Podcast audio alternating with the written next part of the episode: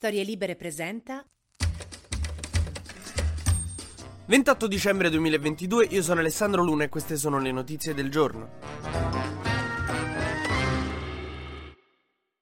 La giornata di oggi si apre all'insegna di una polemica che io vi giuro non ho capito. La pietra dello scandalo, o il busto dello scandalo se vogliamo, riguarda il presidente del Senato Ignazio La Russa, che ieri ha osato ricordare la nascita del Movimento Sociale Italiano 76 anni fa e ha fatto gli auguri al partito in cui è cresciuto, in cui ha militato. Mi fa impazzire come cosa? No, quel partito era pieno di fasci, ci stavano più fasci che in una palestra di MMA, però Almirante ai congressi diceva il fascismo è qui, quindi non c'è dubbio che quelli fossero fascisti. Quello che mi ha un po' sorpreso è stata la reazione delle opposizioni che sembrava più che avessero bisogno di dover protestare che gridare allo scandalo quando in realtà non c'è nessuno scandalo, è il partito dove sono cresciuti questi qui, che ci vuoi fare? È un partito che bene o male ha agito nell'arco costituzionale, è un partito di cui continuano a tenere la fiamma nel simbolo orgogliosamente, quindi non mi piace come cosa, però non è una che mi scandalizza. È come quando ogni anno i Maneskin tipo tornano X Factor per suonare la finale, cioè è da lì che vengono, è giusto anche che lo celebrino. Adesso il PD ha chiesto le dimissioni di La Russa, che io sta cosa ogni volta che il PD va all'opposizione fa queste richieste di dimissioni che non hanno senso, non hanno capo né coda per cose per cui chiaramente la persona interessata non si dimetterà. Cioè, ma perché la russa si dovrebbe dimettere per aver celebrato l'MSI? Le dimissioni le chiedi quando succede qualcosa di dirompente, di inaspettato, che ne so, tipo boh, il Qatargate.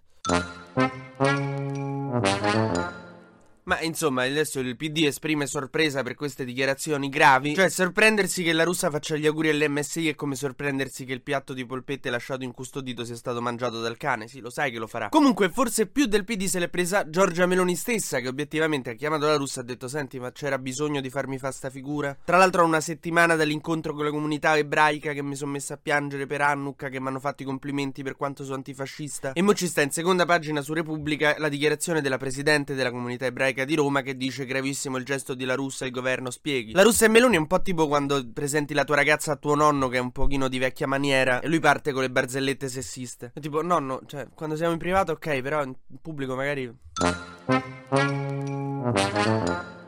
Regionali nel Lazio, finalmente il Movimento 5 Stelle di Conte ha deciso chi è il proprio candidato e ha scelto Donatella Bianchi, una giornalista della RAI di lunga data e soprattutto ex presidente del WWF. La sua esperienza a contatto con specie di animali in via d'estinzione è stata determinante nella sua scelta di prendersi cura dei 5 Stelle nel Lazio, in effetti. Il nostro presidentone Sergio Mattarella è negativo al Covid, per chi non lo sapesse era stato positivo, se no questa notizia non aveva veramente senso. Chi invece non pare che stia benissimo, anzi oggi il Papa ha chiesto di pregare pregare per lui. Di base, quando il Papa ti chiede di pregare per qualcuno, vuol dire che quel qualcuno non sta troppo bene. Per esempio, la scorsa settimana ha chiesto di pregare per l'Ucraina. È Papa Ratzinger, che sta lì da un bel po' di anni, che si era dimesso perché dice sto lì lì per eh, quei tempi tuoi. Io stavo al ginnasio quando si dimise. Però, insomma, naturalmente speriamo che non sia nulla.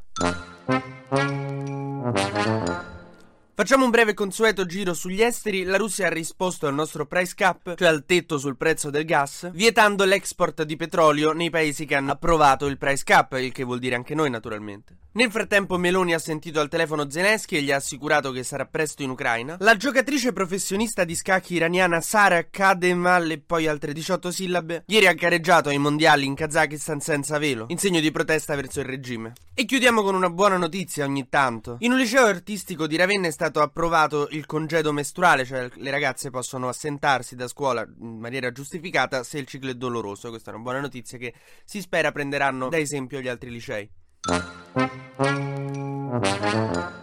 E che dire, queste sono giornate particolari, c'è chi è in ferie giustamente, c'è chi è al lavoro ingiustamente. Una preghiera e un saluto per chi è al lavoro come me e per chi invece sta in vacanza. Mi pare di aver sentito il Papa pregare per voi.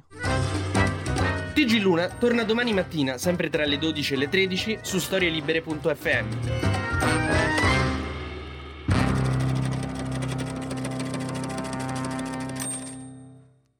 Una produzione storielibere.fm di Gianandrea Cerone e Rossana De Michele.